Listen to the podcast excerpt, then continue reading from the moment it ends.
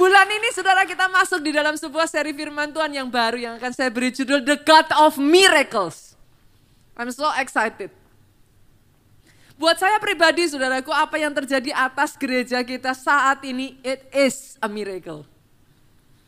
Ini adalah mujizat bu. Itulah yang dikatakan dalam keluaran 15 ayatnya yang ke-11. Kita buka ya Bapak Ibu. Siapakah yang seperti engkau? Saya bacakan.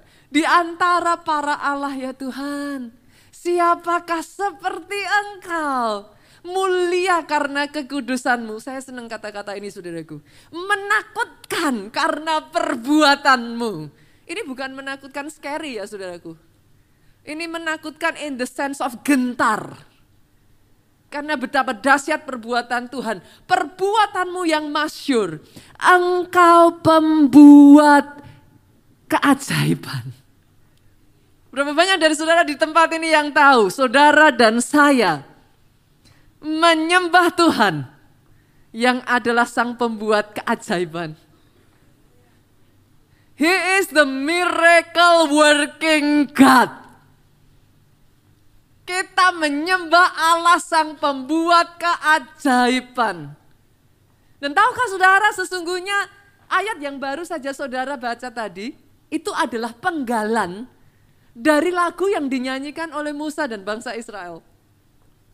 Itu sepenggal lagu aja saudaraku pada saat itu.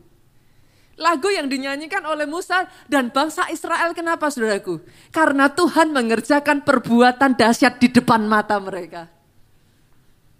Finally loh saudaraku. Bukan setelah couple months, bukan setelah beberapa tahun. Setelah ratusan tahun. Bangsa Israel berjalan keluar dari tanah Mesir sebagai bangsa yang bebas. Mereka bukan lagi budak, saudara. Mereka keluar sebagai bangsa bebas. Dan amazingnya lagi bu, mereka tidak keluar dengan tangan kosong. Wow. Mereka keluar, Pak, dibawain emas, dibawain perak, dibawain kain-kain mahal, Bu. Mereka keluar sebagai orang bebas. Akan ada orang-orang di tempat ini.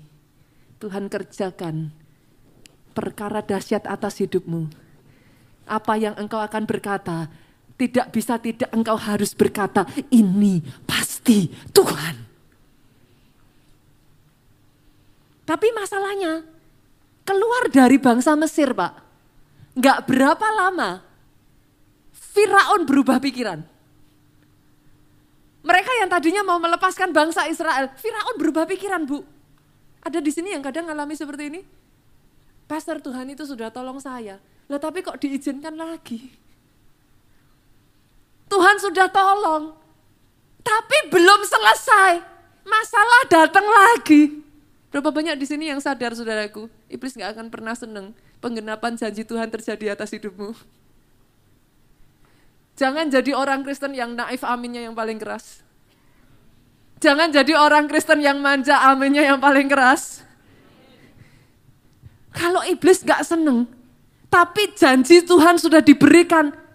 Ngotot aja pegang janjinya, saudara. Justru salah besar. Iblis gak seneng. Janji Tuhan di depan, saudara malah mempertanyakan Tuhannya. Yang mengerti amin yang paling keras. lah orang Tuhan udah janji kok, itu janji. Pasti digenapi. Tetapi di dalam prosesnya itu tergenapi, ya pasti nggak suka lah iblisnya. Jangan pertanyakan Tuhannya. Lawan iblisnya, pegang kenceng janji Tuhannya. Sampai pada saat itu saudaraku, dengar ini. Kalau itu yang saudara alami, saudara sempat mengalami masa-masa seperti itu, berseru kepada Tuhan. Jangan tinggalkan Tuhan. Itu langkah yang salah saudara berseru sama Tuhan. Tuhan tolong. Karena pada saat saudara berseru, saya belajar dalam kehidupan saya ya saudaraku, di tengah masalah, cari rema Tuhan. Sampai Tuhan bicara sama Musa, acungkan tongkatmu. Musa acungkan tongkatnya. Tiba-tiba saudaraku, angin dari timur. Alkitab berkata, Tuhan kirimkan angin dari timur yang begitu kuat sampai laut terbelah. Halo, masalahnya bukan di tongkatnya bu. Kadang banyak orang Kristen suka salah. Pastor si A suruh gini, si A ngelakuin gini jadi, saya ngelakuin kok nggak jadi. Bukan tongkatnya, kalau saat itu saudara mau coba-coba pakai tongkat ngelakuin sama seperti Musa, belum tentu jadi.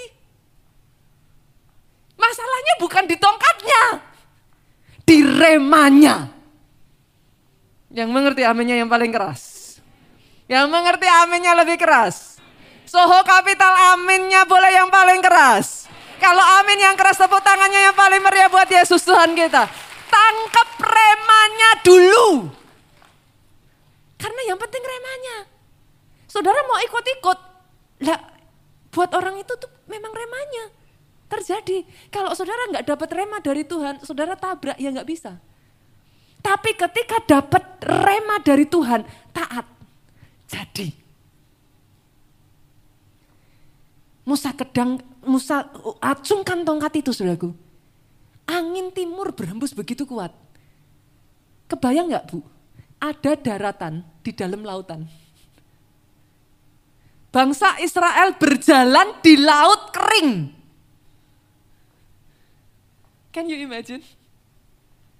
Muncul daratan di tengah-tengah lautan dan bangsa Israel berjalan di laut kering.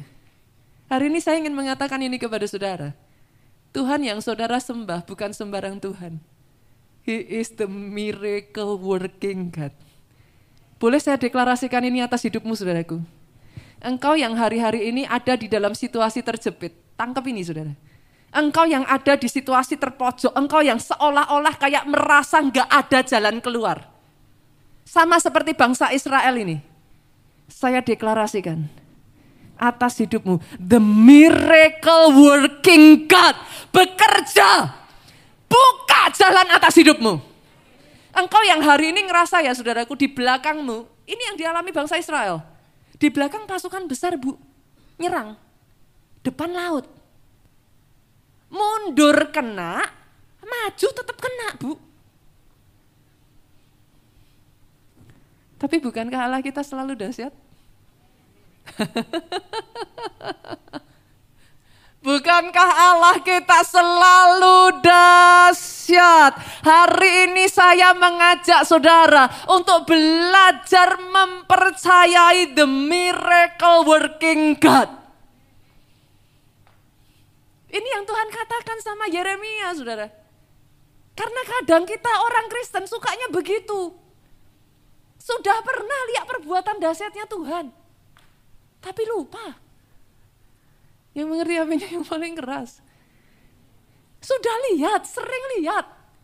Tapi waktu ngadepin masalah lagi, lupa loh bu. Segampang itu loh mempertanyakan Tuhan. Padahal mengalami nggak penyertaan? Alami. Saudara datang hari ini di tempat ini nggak mungkin kalau nggak penyertaan Tuhan. Oh suhu kapital kalau amin amin yang paling keras. Nggak mungkin kalau bukan penyertaan Tuhan. Tapi sering kali kita lupa.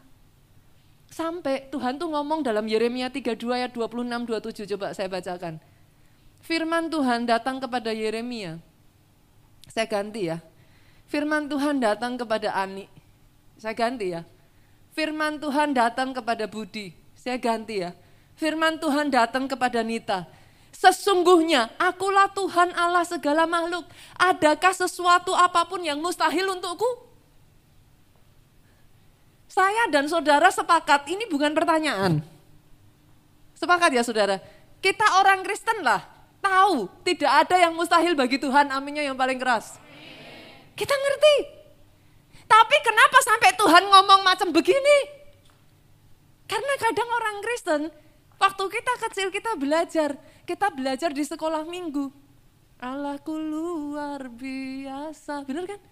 Semua orang Kristen tahu lagu ini kan? Allahku luar biasa, Oh, kalau nyanyi mantap. Allahku luar biasa. Persoalanku biasa. Waktu sekolah minggu. Tambah besar. Kata orang sudah makan asam garam. Katanya, saudaraku. Sekarang kreatif. Lagunya diubah, saudara. Allahku luar biasa. Tapi pastor, persoalanku lebih luar biasa. Lo kan orang Kristen sukanya gitu tuh saudara. Sampai akhirnya Tuhan itu ngomong. Dalam Yeremia Tuhan itu sampai ngomong. Tuhan bukan tanya.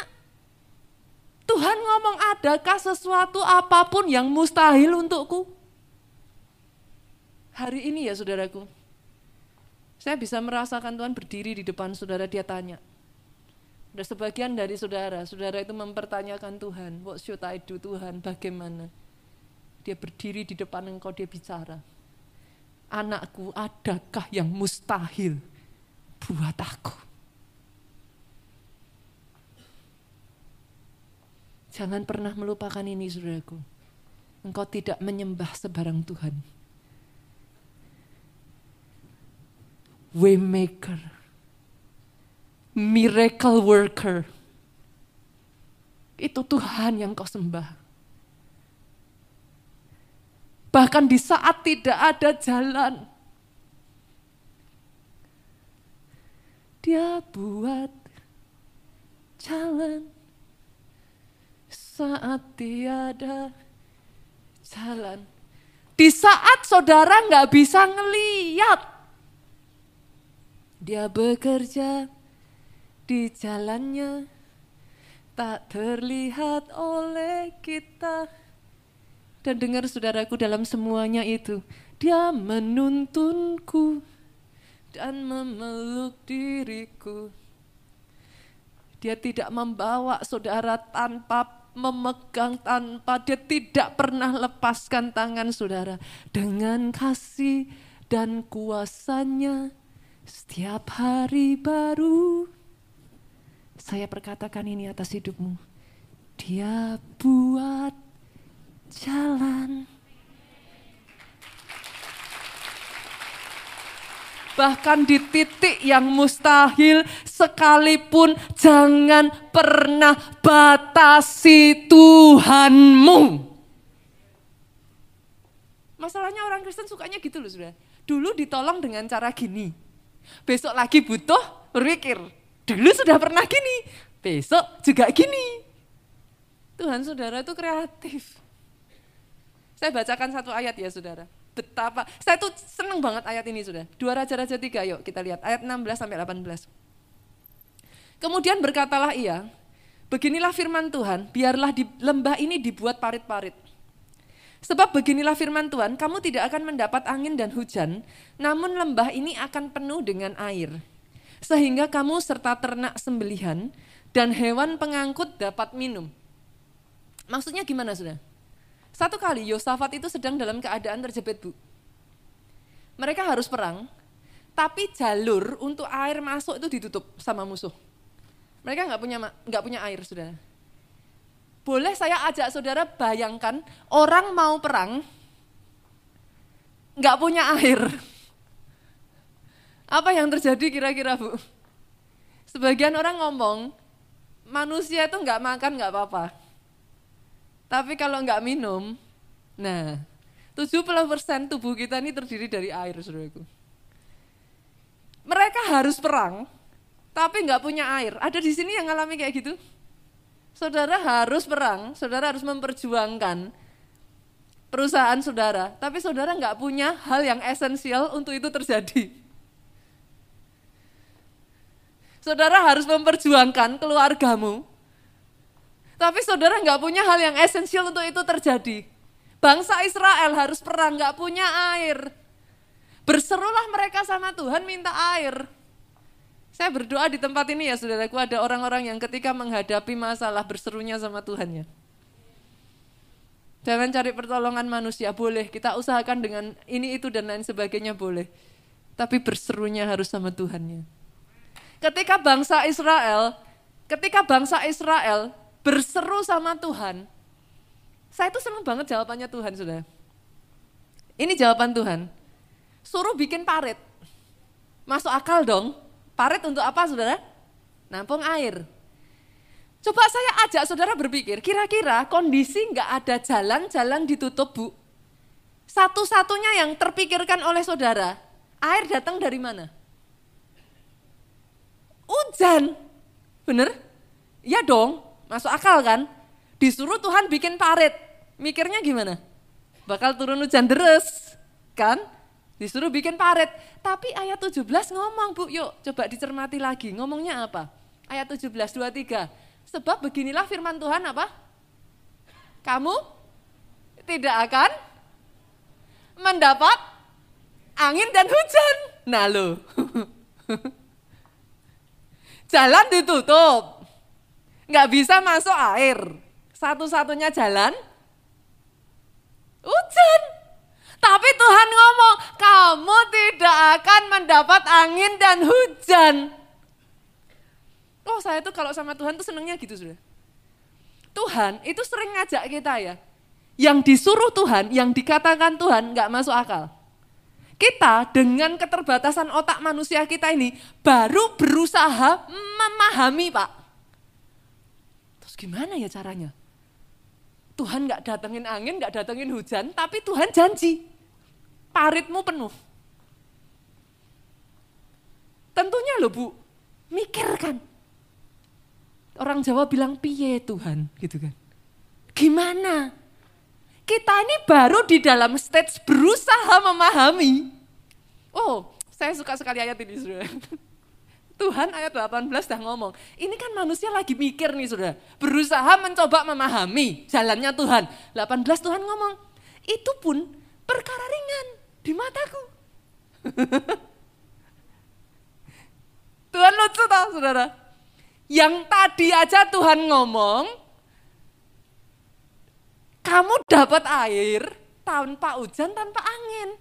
Kita masih mikir, belum masuk. Tuhan ngomong, buat aku itu perkara kecil. Belum selesai, kita masih mikir-mikir-mikir, hujan aja belum ada, saudaraku air belum datang, Tuhan sudah ngomong. Juga orang Moab akan diserahkannya ke dalam tanganmu. Saudara bisa nangkap yang saya maksudkan di sini? Tuhan itu sering kali membawa kita dua tiga langkah di depan kita di sini masih bingung-bingung. Belum kelihatan jalan keluar. Tuhan dari atas sudah ngomong, itu kecil. Belum juga pertolongannya datang, Tuhan sudah ngomong, kamu bakalan menang. Saya berdoa ya ada orang-orang di sini yang bisa melihat apa yang saya bagikan ini saudaraku. Ada orang-orang di sini yang saudara bisa berkata, atas permasalahan, atas bisnismu, itu pun kecil di mata Tuhan. Ada orang-orang di sini yang berani berkata, atas persoalan rumah tanggamu, itu pun kecil di mata Tuhan. Ada orang-orang di sini yang berani berkata atas masa depanmu. Saudara masih bingung mikirin sekarang kenyataannya kacau balau. Tuhan dah ngomong masa depanmu itu gilang gemilang.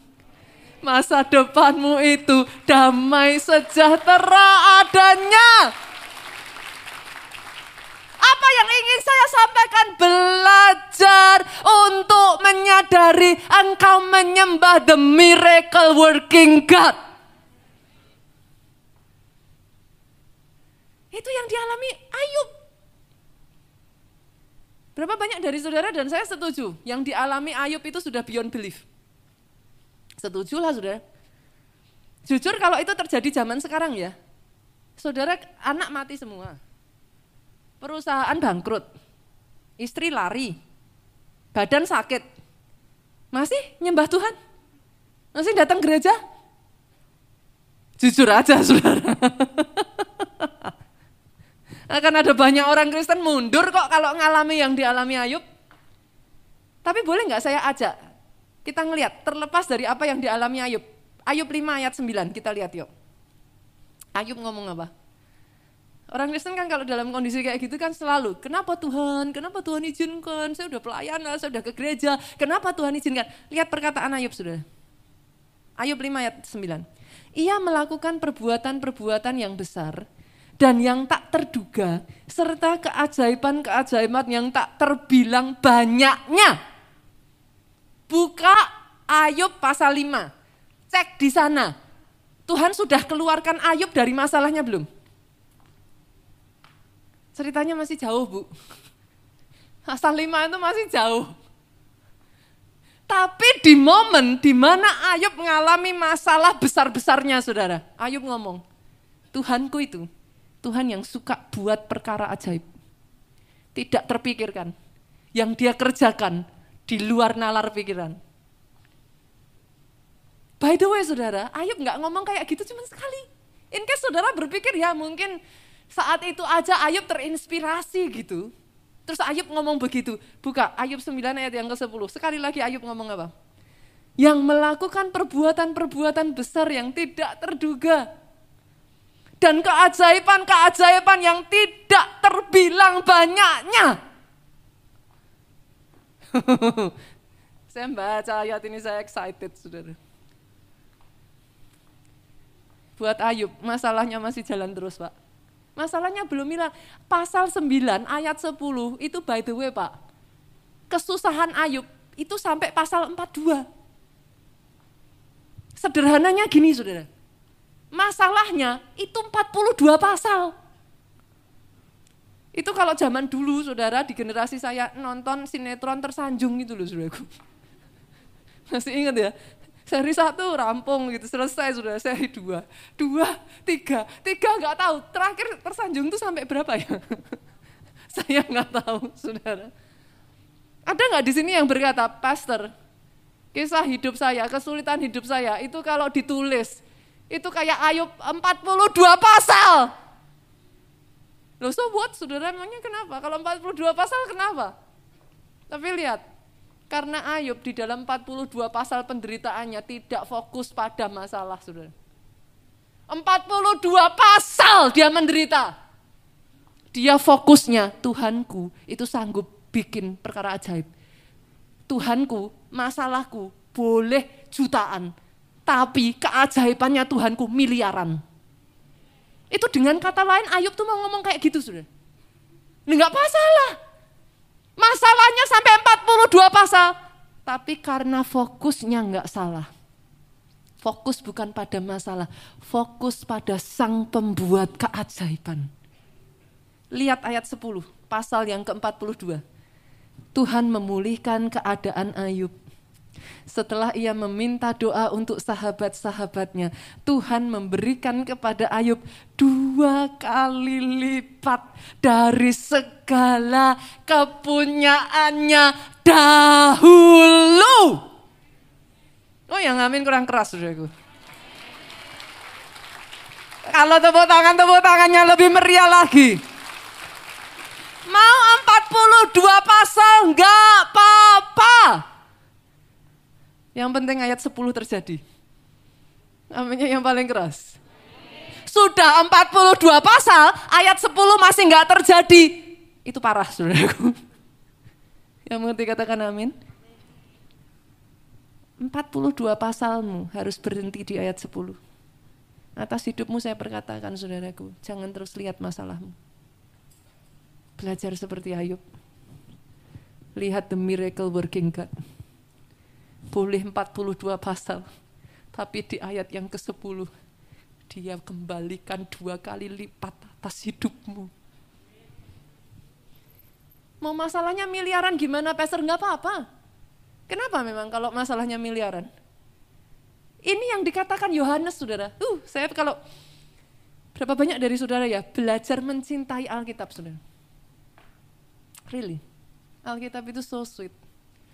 Belajar mencintai Alkitab. Yohanes tuh sampai bilang gini saudara, Yohanes 21 ayat 25. Masalah banyak nggak apa-apa saudara. Kenapa? Orang Kristen takut masalah saudara. Dari dulu kan pertama terima Yesus juga nggak dijanjiin ikut Tuhan nggak ada masalah kan? Yang mengerti katakan amin. Kenapa menghindari masalah? Masalah nggak pernah bisa dihindari.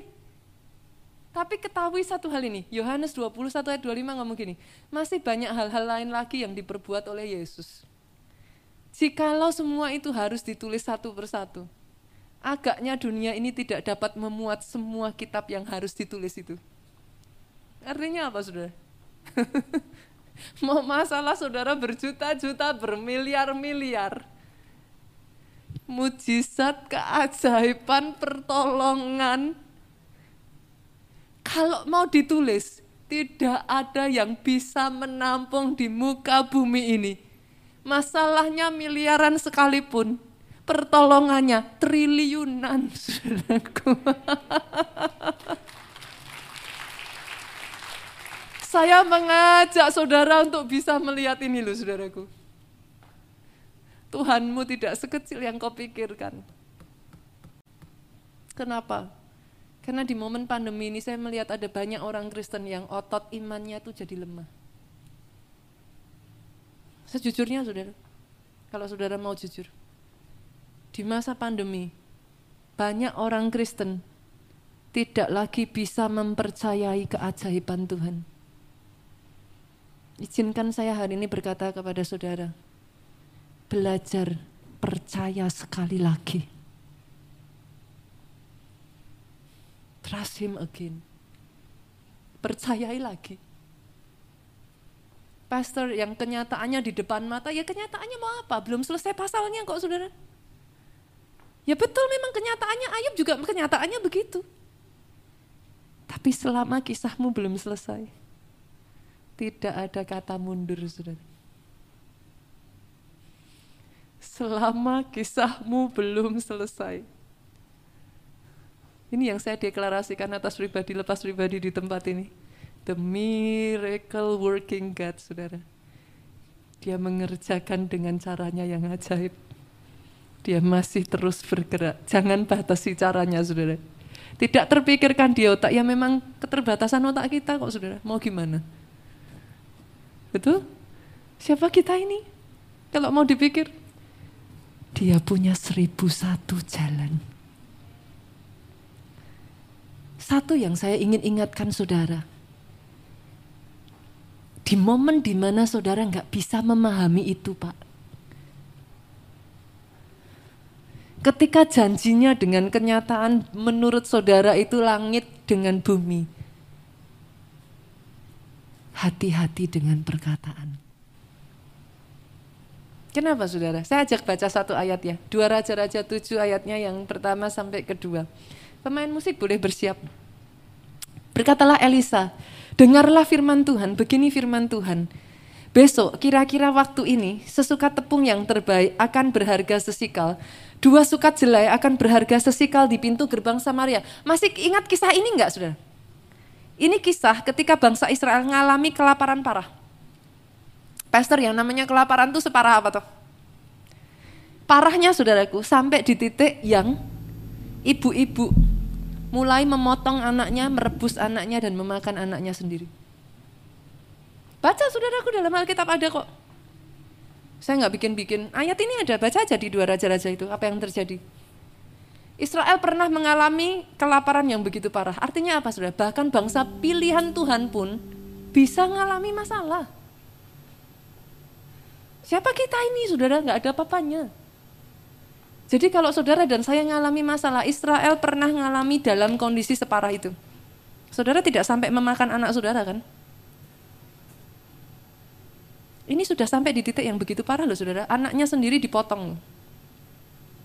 Bahkan ada ibu-ibu yang bertengkar gara-gara mereka sepakatan gantian motong anaknya yang ini dulu, besok anaknya yang itu. Anaknya yang ini udah dipotong, eh besoknya anaknya yang itu nggak jadi dipotong, marah saudara. Ngeri nggak saudara? Keadaan yang sampai moralnya udah bobrok, udah habis. Di waktu seperti itu, Elisa datang, Elisa ngomong, besok di waktu yang sama, keadaan berubah total. Barang-barang yang tadinya harganya mahal, besok jatuh semua. Harganya jadi murah. Siapa orang percaya?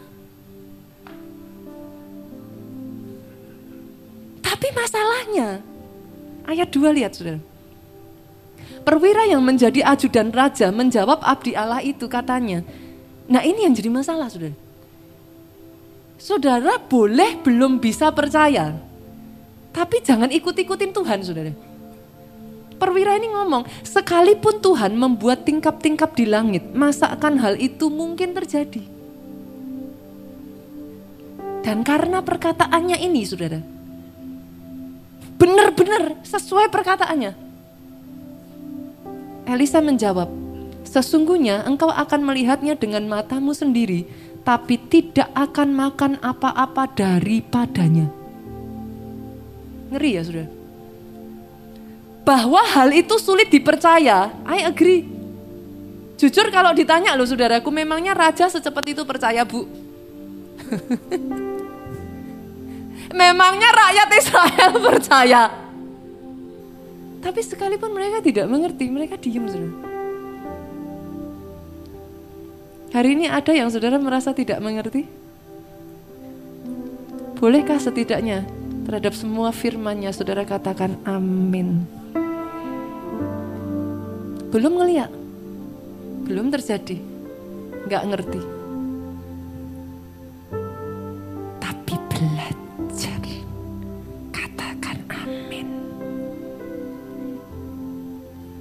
See ya saudaraku, lagu ini dinyanyikan. Uh, saya di belakang tempat duduk saya, saya nangis habis-habisan. Lagu ini menjadi keputusan saya. Apa yang terjadi saya mungkin nggak ngerti saudaraku. Tapi saya katakan, aku percaya pada firmanmu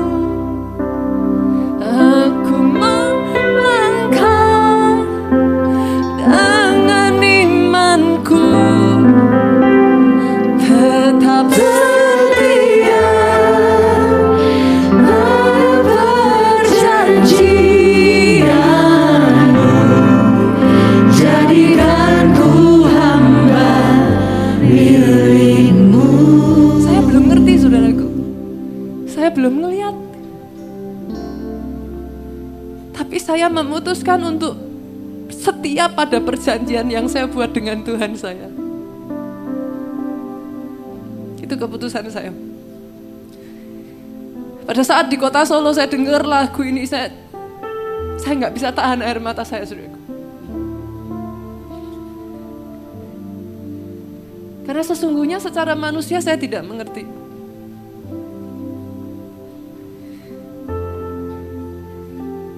Panjangkan talinya, panjangkan kokoh-kokoh patoknya. Tuhan, padahal banyak jemaat yang saat ini masih ada dalam keadaan terluka. Keadaannya masih porak-poranda. Bagaimana mungkin Tuhan bicara panjangkan, lapangkan, It doesn't make sense to me.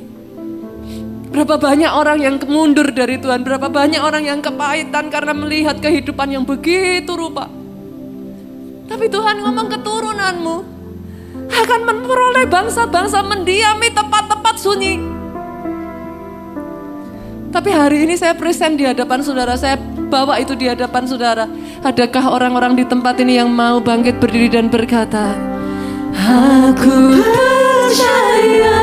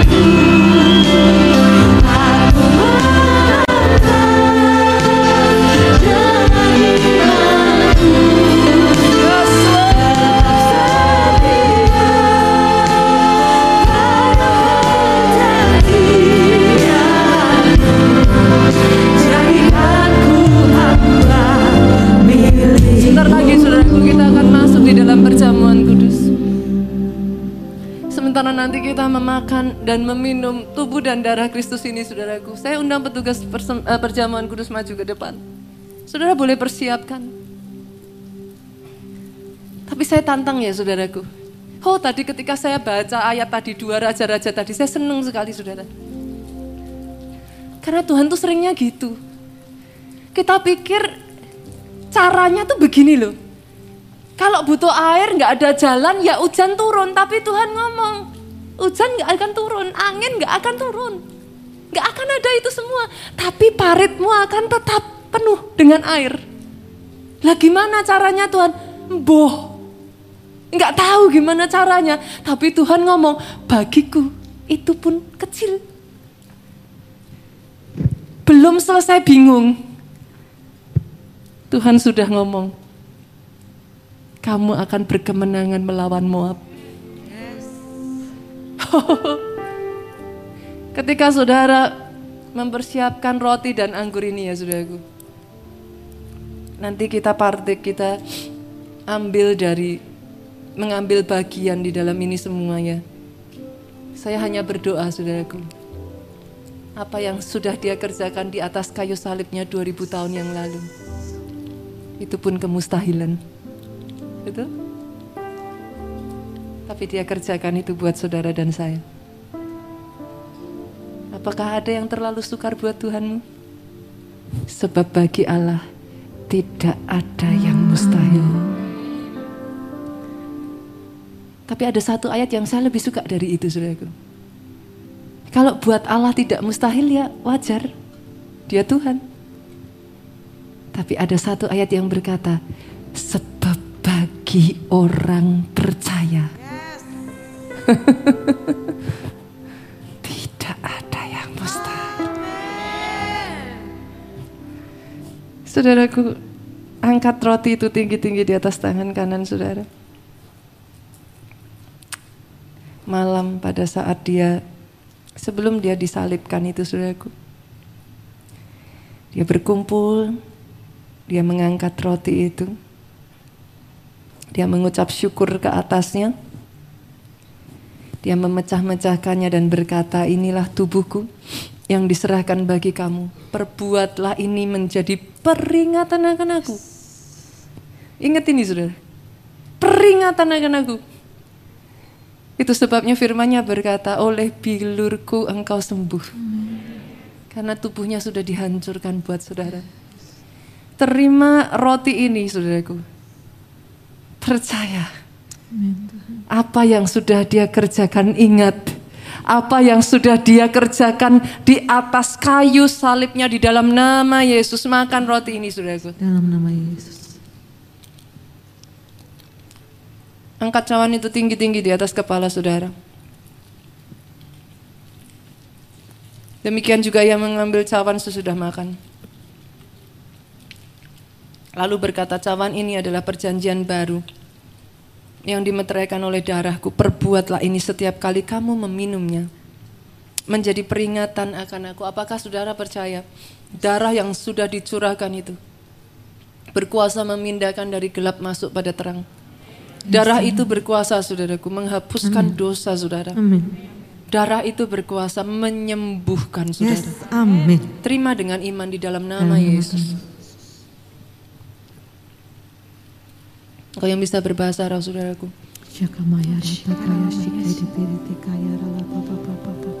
Datang di hadapan.